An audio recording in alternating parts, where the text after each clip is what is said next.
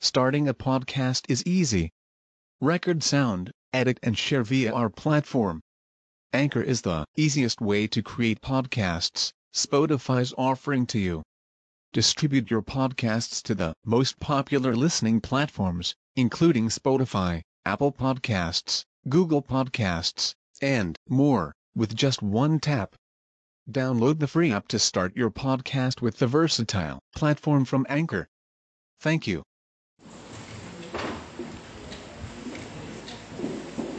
بسم الله الرحمن الرحيم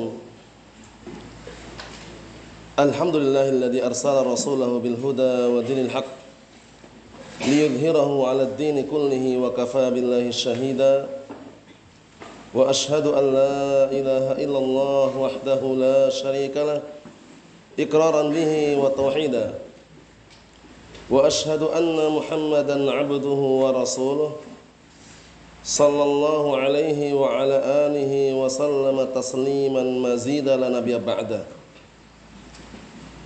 إخواني في الدين أعزني وأعزكم الله وحفظكم الله جميعا وبارك الله فيكم. Kita lanjutkan bacaan terhadap kitab Mujmal Aqidati Salafus Salih karya Syekh Salih Al-Fauzan Asbahullah Pelajaran yang sebelumnya kami telah menyebutkan beberapa faedah seputar pemimpin-pemimpin kelompok sesat baik dari kalangan Jahmiyah ataupun Mu'tazilah. Yang mana Jahmiyah kelompok yang sangat berbahaya sekali. Meyakini bahwasannya Allah Subhanahu wa taala tidak punya nama, tidak punya sifat. Allahul musta'an.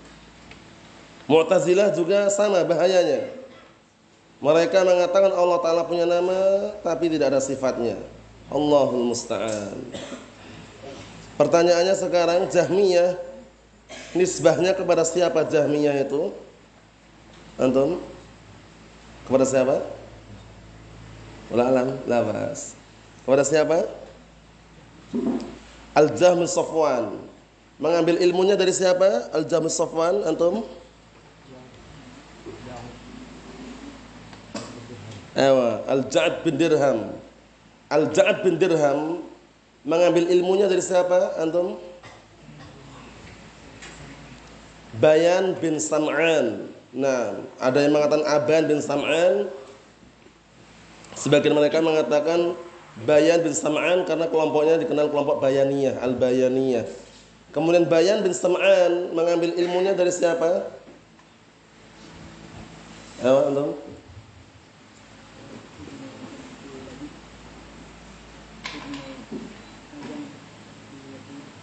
Ibn Ajam La bahas. Talut Ibn Ukhti Labid Ibn Al-A'sam Al-Yahudi Nah barakallahu fikum itu Asal usul pemikiran Jahmiyah Allah musta'an Kalau kita telusuri satu persatu Al-Jahm bin Sofwan dan juga Al-Ja'ad Dirham itu matinya dalam keadaan mengenaskan. Saat itu di zaman Khalifah Khalid bin Abdullah Al-Qasri ketika datang hari raya Idul Adha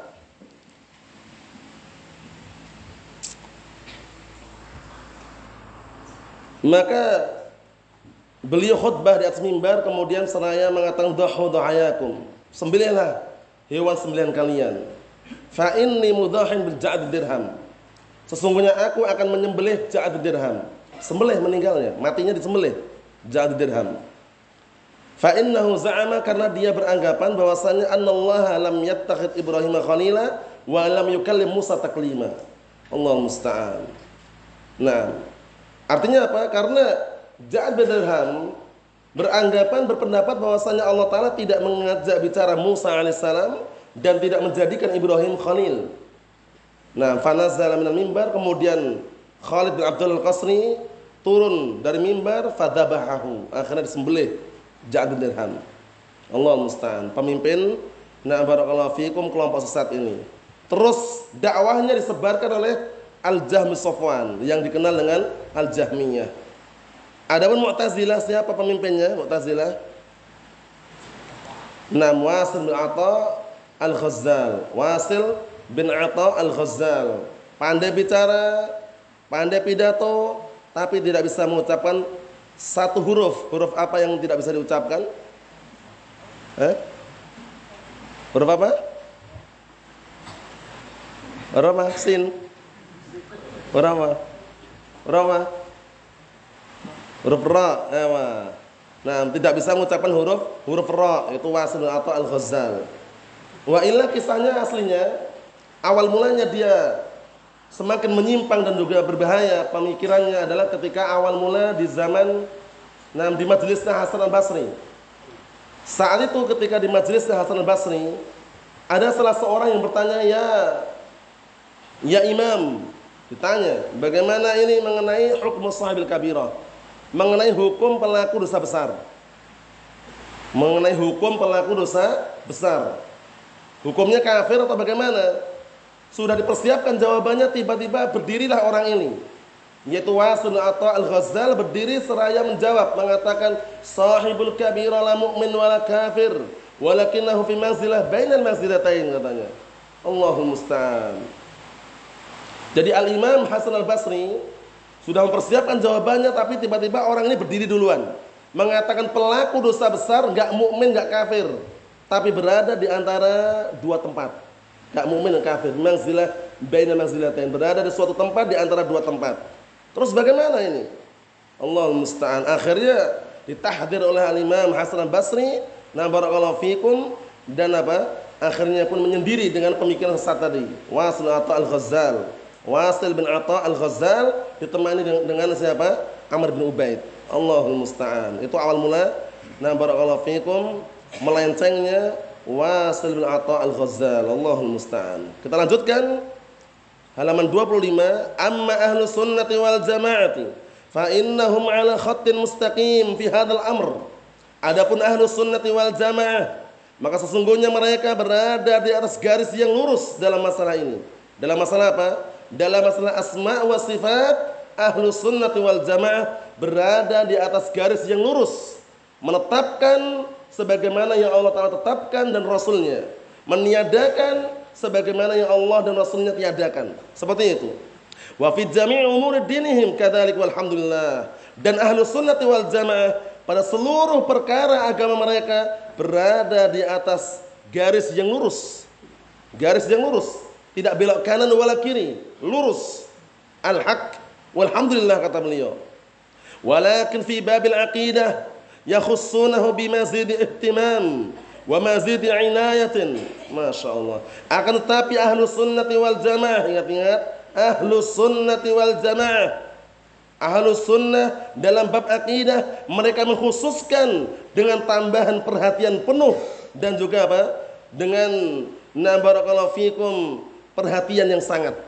Paham ya? Ditambahkan perhatian penuh perhatian yang sangat terhadap masalah akidah karena masalah akidah masalah keyakinan. Kalau keyakinannya lurus, insya Allah biidnillah dia akan apa?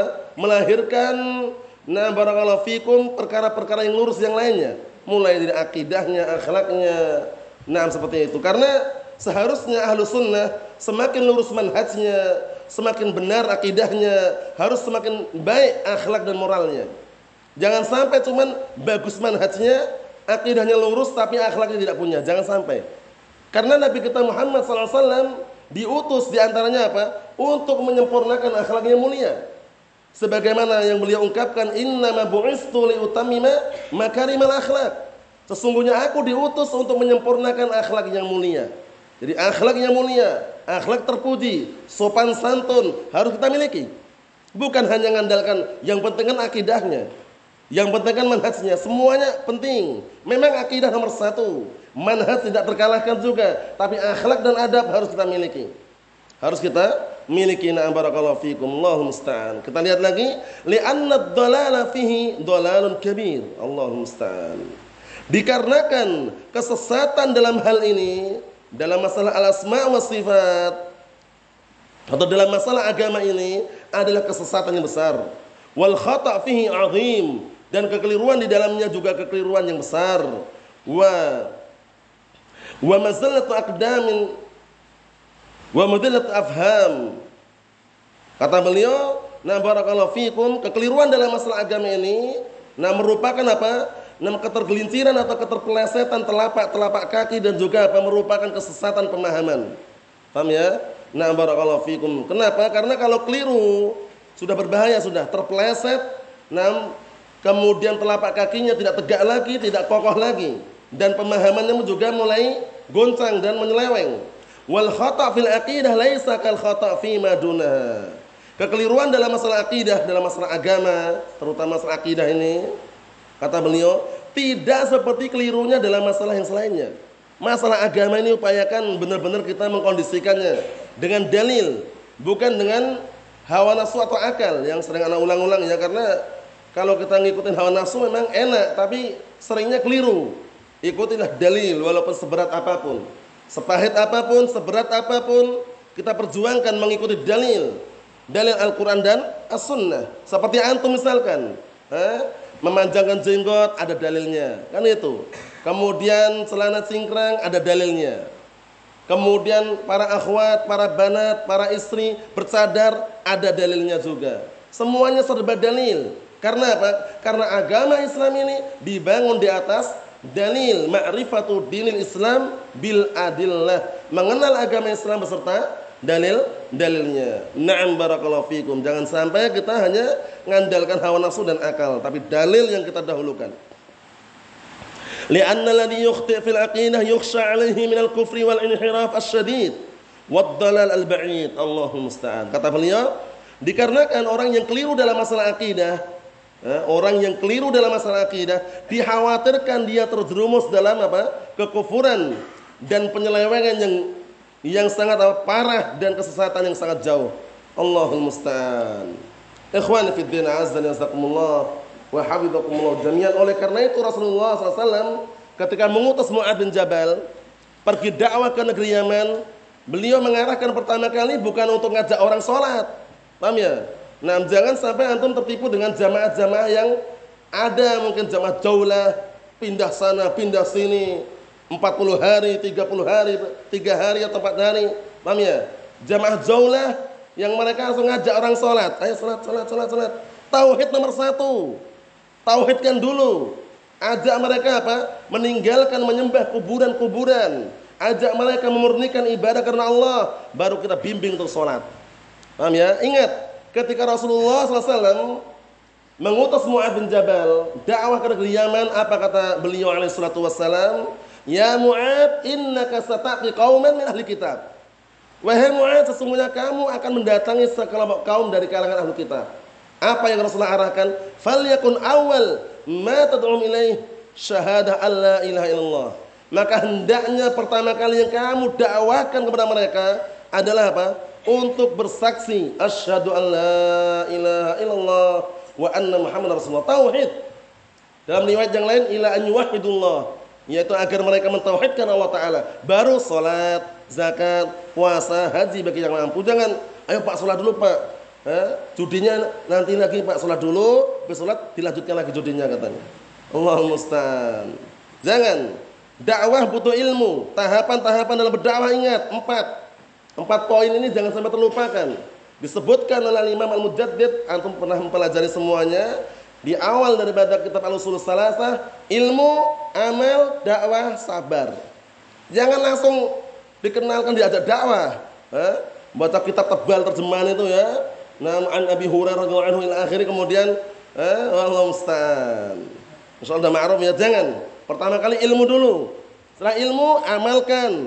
Setelah amalkan dakwahkan. Setelah dakwah baru sabar dalam berdakwah. Jangan langsung terburu-buru dakwah. Ilmu walaupun sedikit tidak masalah. Amalkan.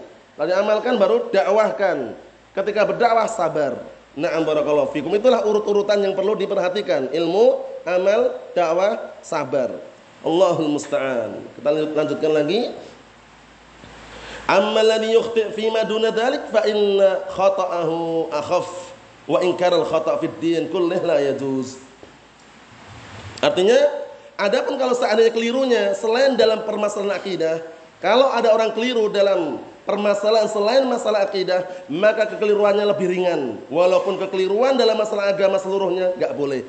Upayakan kita dalam masalah agama nggak keliru, tapi kalau keliru siap untuk kembali kepada kebenaran.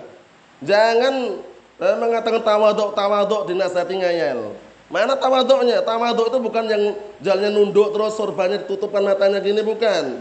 Paham ya? Tawaduk itu orang walaupun badannya tegap, jalannya lurus, tapi dinasihati nurut, kembali berkebenaran itulah namanya tawaduk. Tapi kalau pakai sorban kemudian dia eh, lewat dia nggak senyum, nggak salam, malah kalam, kemudian eh, dinasihati ngayal bukan tawaduk namanya.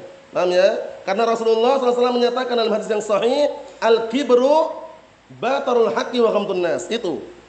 Sombong itu menolak kebenaran dan meremehkan manusia walaupun kelihatannya Masya Allah kalau jalan nunduk terus Assalamualaikum pelan-pelan santai gitu ya tapi dinasihati ngayal sudah tahu terjatuh dalam kebatilan, kekeliruan dinasihati. Ya Ustaz ini keliru Ustaz. Oh, antum anak kemarin sore dan nasihati. Anak di drama 10 tahun katanya. Allah Ustaz. Anak gelarnya bukan LC lagi, MSG. MST. Allah Ustaz. Nah maksudnya bagaimana? Maksudnya nyepelekan orang lain. Jangan. Walaupun gelarnya Ustaz ataupun Syekh. Kalau itu kebenaran lebih kita dahulukan. Kenapa? Karena kita cinta dengan saudara kita tapi al-haq ahabbu ilaina.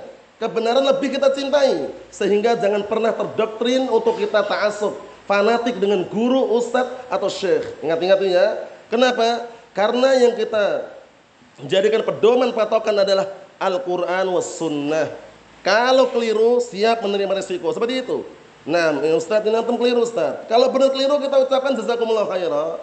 Barakallahu fiik soal kami terima. Kritikan selama itu kritikan yang baik. Kritikan yang membangun kebaikan terima. Jangan pernah nyepelekan orang lain. Antum baru kemarin sore belajar eh, baca kitab aja belum bisa nasihati ustadznya. Nyepelekan santrinya. Karena yang nasihati santrinya keliru. Hatta walaupun santrinya kalau benar cukup dia ucapkan jazakumullah khairan selesai. Diterima nasihatnya. Nah, dan seorang ustadz, seorang dai harus lapang dada. Jangan menjadi seorang dai kok mudah apa? mudah sakit hati. Eh, sakit hati wahana nggak enak anak. Anak kamu ngajar lagi. Kenapa? Sakit hati. Ini nggak nggak beres seperti itu. Paham ya? Eh, sakit hati boleh, tapi semakin sakit hatinya semakin semangat dalam pelajari ilmu agama. Sembuh nanti. Paham ya? Nah, barakallahu fikum. Kalau hadir di majelis ilmu, disampaikan kebenaran, kok tersinggung, sakit hati itu wajar, berarti hatinya hidup. Paham ya? Nah, kalau seandainya kok nggak tersinggung sama sekali, keras dia nggak respon wala syai, paham ya? Nggak sakit hati, berarti hatinya dipertanyakan. Jadi wajar di majelis tersinggung, sakit hati itu wajar. Tapi jangan malas-malasan, wah anak nggak mau lagi hadir lah kenapa? Wah, anak tersinggung, setiap datang masih tersinggung. Berarti hatinya hidup. Paham ya? Kalau dia merasa sakit hati, semangat belajarnya biar sembuh. Karena obatnya di situ obatnya. Nah, Allah musta'an. Kuatkan hati kita, lapangkan dada kita untuk menerima kebenaran. Nasihat dari mana pun datangnya selama itu benar, wajib kita terima. Abu Hurairah, ini anak ulang-ulang ya. Abu Hurairah saat itu ketika disampaikan oleh siapa? Setan. Yang mana setan tahu sendiri bagaimana pendusta setan, tapi karena kebenaran mengenai ayat kursi, ayat kursinya kalau baca ayat kursi dilindungi dari eh, gangguan setan, diterima oleh Abu Hurairah. Paham ya? Diterima kemudian sampaikan kepada Rasulullah SAW Akhirnya Rasulullah mengatakan sadaqaka wa huwa kadzub. Yang disampaikan setan itu benar tapi dia pendusta. Setan pendusta, tapi kebenaran nggak boleh kita tolak. Paham ya? Ada orang kafir, orang kafir datang ke antum. Ya akhi, salat lima waktu itu wajib ya akhi. Enggak, enggak wajib. Antum kafir kok. Enggak wajib salat lima waktu. Itu keliru. Kenapa keliru? Karena walaupun dia orang kafir tapi nyampaikan kebenaran wajib kita terima. Memang benar nggak salat lima waktu wajib? Wajib walaupun dia kafir yang menyampaikan. Paham ya? Cuman ingat, di dalam mengambil kebenaran bukan sembarang orang, itu perlu direnungi. Menerima kebenaran dari siapa pun datangnya kebenaran wajib terima. Tapi mengambil kebenaran nggak boleh dari sembarang orang. Bedakan ya. Terus dari dari mana Ustaz? Dari ahlu sunnati wal jamaah. Mengambil ilmu agama murni dari ahlu sunnati wal jamaah yang mereka amanah di dalam memahami Al-Quran sunnah dan menyampaikannya. Naam. Berkata Imam Muhammad bin Sirin, Muhammad ibn Sirin rahmatullah alaih disebutkan dalam muqaddimah Sahih Muslim, "Inna hadzal ilma dinun fangduru amman ta'khuduna dinakum. Itu patokannya itu. Sesungguhnya ilmu ini adalah agama. Lihatlah dari mana kalian mengambil agama kalian. Jadi kalau mengambil agama, mengambil al-haq jangan dari sembarang orang. Ambillah dari ahlu sunnah. Ana mau dalam masalah bahasa Arab, mau ngambil dari kelompok ini Ustaz. Akidah dari kelompok ini. Kemudian masalah usul dari ini nggak bisa. Usul akidah bahasa Arab semua sabangnya ambil dari ahlu sunnah ala kadarnya semampunya nggak masalah tapi dari ahlu sunnah nah apa kata Imam Muhammad Sirin nah barakallahu fikum di muqaddimah sahih muslim tersebut kata beliau disebutkan di situ fayungdar ila ahli sunnah fayukhad hadithuhum. Dilihat oh ternyata ilmunya dari ahlu sunnah baru diambil. Ahlu sunnah ingat-ingat ahlu sunnah diambil. Kemudian fayungdar ila ahli bid'ah fala yukhad hadithuhum. Dilihat lagi ternyata dari ahlu bid'ah nah dari hizbiyun nggak diambil hadisnya. Jadi kalau mengambil ilmu jangan sembarang orang. Karena orang yang menyampaikan ilmu itu akan jadi patokan. Akan jadi patokan, menjadi cermin. Faham ya? Kalau kita keliru dalam mengambil ilmu, rusak. Paham ya? Ustadznya teriak-teriak, gambar makhluknya wah haram. Minta-minta nggak boleh. Tapi dia sendiri apa? Dakwah dengan video. Disoting. Eh? Live streaming misalkan. Atau yang semisalnya itu ya. Allah Ustaz. Atau dia ngarang minta-minta nggak boleh, haram. Syekh Mukbil bin Hadil Wadi punya kitab Damul Masalah. Tercelanya minta-minta, tapi dia melakukan penggalangan dana besar-besaran. Allah musta'an mau daurah tasawul dulu minta-minta dulu. Ayo kita kumpulin uang dulu. Datangan syekh katanya. Allah musta'an. Kalau nggak mampu nggak usah datangkan. Antum nggak dibebankan untuk minta-minta. Kalau mampu silahkan datangkan. Tapi kalau minta-minta jangan. Ini nggak minta-minta Ustaz syafaat katanya. Syafaat yang mana? Eh, syafaat nggak ada minta-minta. Syafaat itu lain lagi babnya. Jangan dicampur adukkan kemudian untuk beralasan bolehnya minta-minta. Allahul musta'an. Naam. Ikhwani fid din azza wa jazakumullah. Kita lihat lagi. Tadi sekitar selingan ya biar semangat sedikit itu ya. Allah musta'an. Kita lihat sini. Wala yajuzu lil insan an yastamirra ala khata'in aw yuqallid mukhti'an. Tidak diperbolehkan bagi seorang untuk terus-menerus di atas kekeliruan. Bayangkan ini terus menerus di atas kekeliruan atau mengekor kepada orang atau mengekor kepada orang yang keliru. Allah musta'an. Jadi kalau dinasehati langsung kembali, segera tarojuk, tarojuk kembali kepada jalan yang benar. Ya akhi, ittaqillah. Ini bid'ah ya akhi, ini sunnah. Langsung jazakumullah khairan anak terima nasihatnya. Enggak usah pakai perasaan-perasaan wah enggak enak anak. Sakit hati anak. Allah musta'an. Allah musta'an. Perasaan setiap orang punya, beda-beda perasaannya. Namun letakkanlah perasaan pada tempatnya. Eh? Letakkan perasaan pada tempatnya. Nah, barakallahu fikum Allah musta'an. Kalau kita lapang dada, mudah menerima kebenaran, insya Allah bismillah sakit hati akan sembuh. Bismillah. Tapi kalau dia sakit hati tapi malas belajar, nggak akan sembuh-sembuh dia. Dongkol yang ada, wah marah terus dia. Allah musta'an. Tapi kalau sakit hati, tersinggung, tersentuh hatinya, masya Allah ternyata selama ini anak keliru. Dia semakin semangat dalam belajar ilmu, menghadiri majelis ilmu, insya Allah inilah sembuh. Kenapa kok sembuh? Karena obatnya Al-Quran dan As-Sunnah. Ingat-ingat, obatnya Al-Quran dan As-Sunnah. Nah berkata Imam Ibnu Qayyim Al-Jauziyah rahimahullah di dalam An-Nuniyah dulu pernah saya sampaikan juga tapi nggak masalah ulang kembali. Nah mengenai bahwasanya kebodohan itu adalah penyakit yang bisa membunuh Kebodohan penyakit yang bisa membunuh. Antum nggak terasa. Jalan tegap, paham ya? Olahraga setiap hari. Tapi ternyata di dalam tubuh kita ada penyakit yang harus kita basmi. Harus kita basmi, kita tumpas, kita hanguskan, kita hilangkan. Yaitu kebodohan. Nah, karena kebodohan kalau terus menerus berada di tubuh kita, berada di hati kita, hati kita akan hancur, akan mati. Jadi yang mati apanya? Bukan badannya tapi hatinya. Kalau hatinya sudah mati, sangat sulit menerima kebenaran. La ya'rifu ma'rufan wa la yunkiru munkara. Tidak mengenal yang ma'ruf, tidak mengingkari kemungkaran. Apa kata Al-Imam Ibnu Qayyim Al-Jauziyah rahimahullah di dalam An-Nuniyah? Wal jahlu da'un qatilun wa shifa'uhu amrani fit tarkibi muttafiqani. Eh, udah? Wal jahlu da'un qatilun wa shifa'uhu amrani fit tarkibi muttafiqani nassun minal qur'ani aw min sunnatin nassun minal qur'ani nassun minal qur'ani aw min sunnatin Wa tabibuhu dzakal alimu rabbani. Anda ulangi lagi, yang bisa nulis tulis kalau nggak bisa nanti nyontoh yang lainnya sudah tertulis. Al-Imam Ibnu Qayyim mempermisalkan kebodohan itu adalah seperti penyakit yang sangat berbahaya. Paham ya? Dan penyakit ini nggak ada obatnya, atau keliling apotek eh, seluruh pare-pare, pinerang, maros misalnya nggak dapat obatnya. Paham ya? Allah. Obatnya ada dalam Al-Quran dan As-Sunnah. Kita lihat kalamnya bagus sekali. Wal jahlu da'un qatilun wa shifa'uhu amrani fit tarkibi muttafiqani. Apa artinya?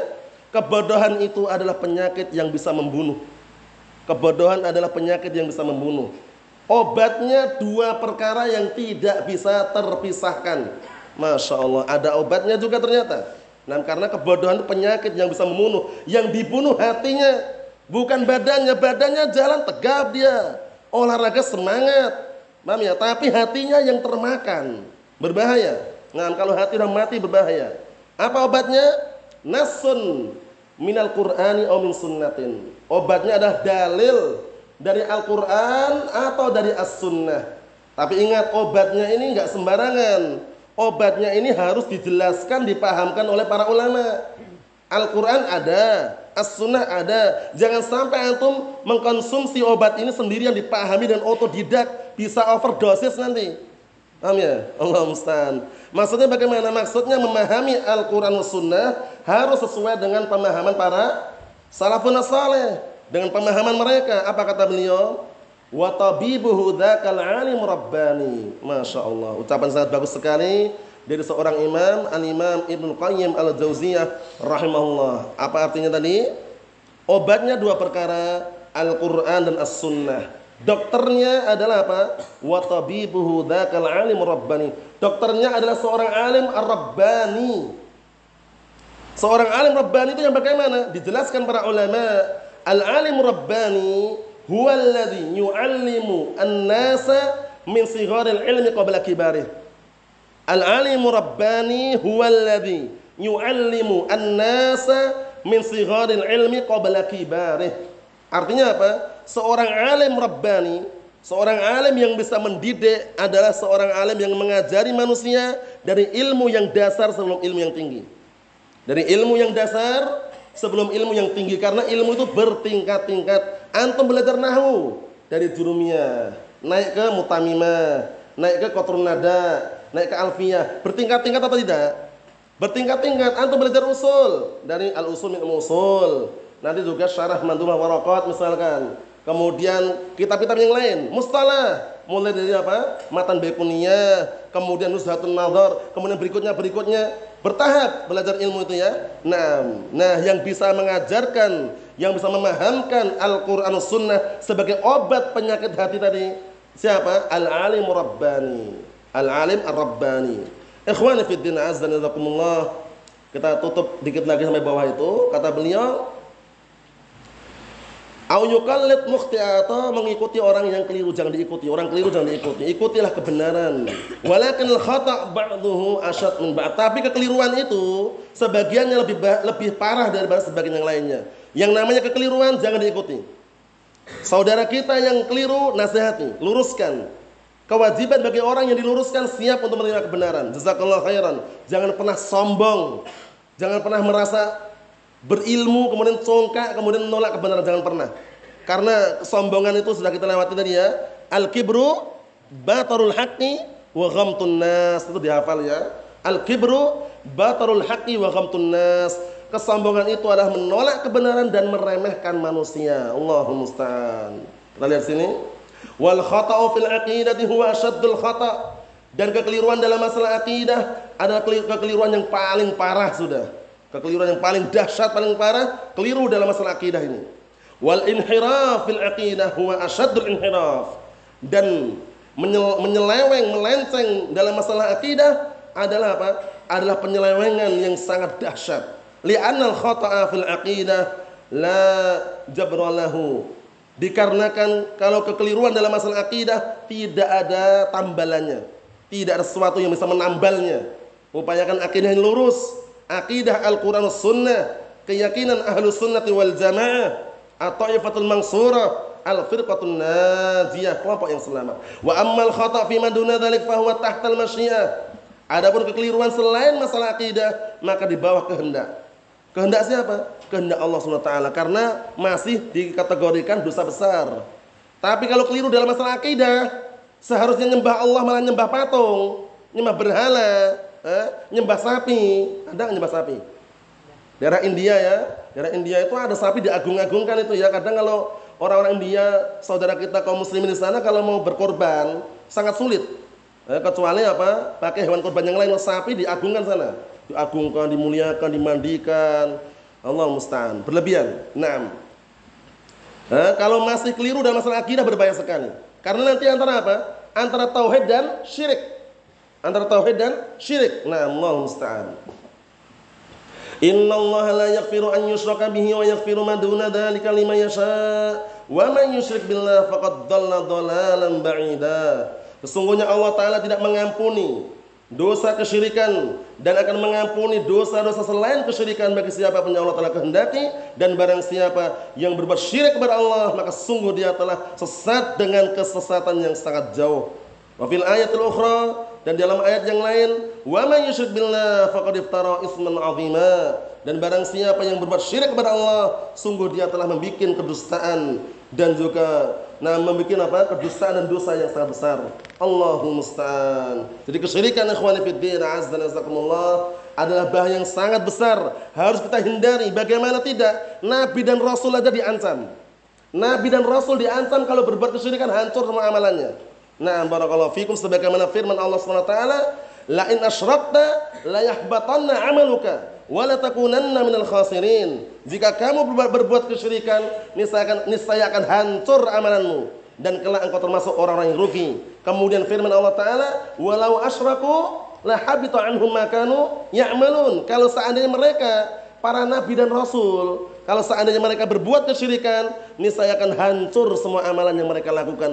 Padahal para nabi, kita bukan nabi, bukan rasul, kita manusia biasa. Otomatis harus lebih berhati-hati lagi agar apa tidak terjatuh dalam kesyirikan wal billah. Rasulullah assalamu alaihi wa sallam fi dunya wal akhirah. Walhamdulillahirabbil alamin.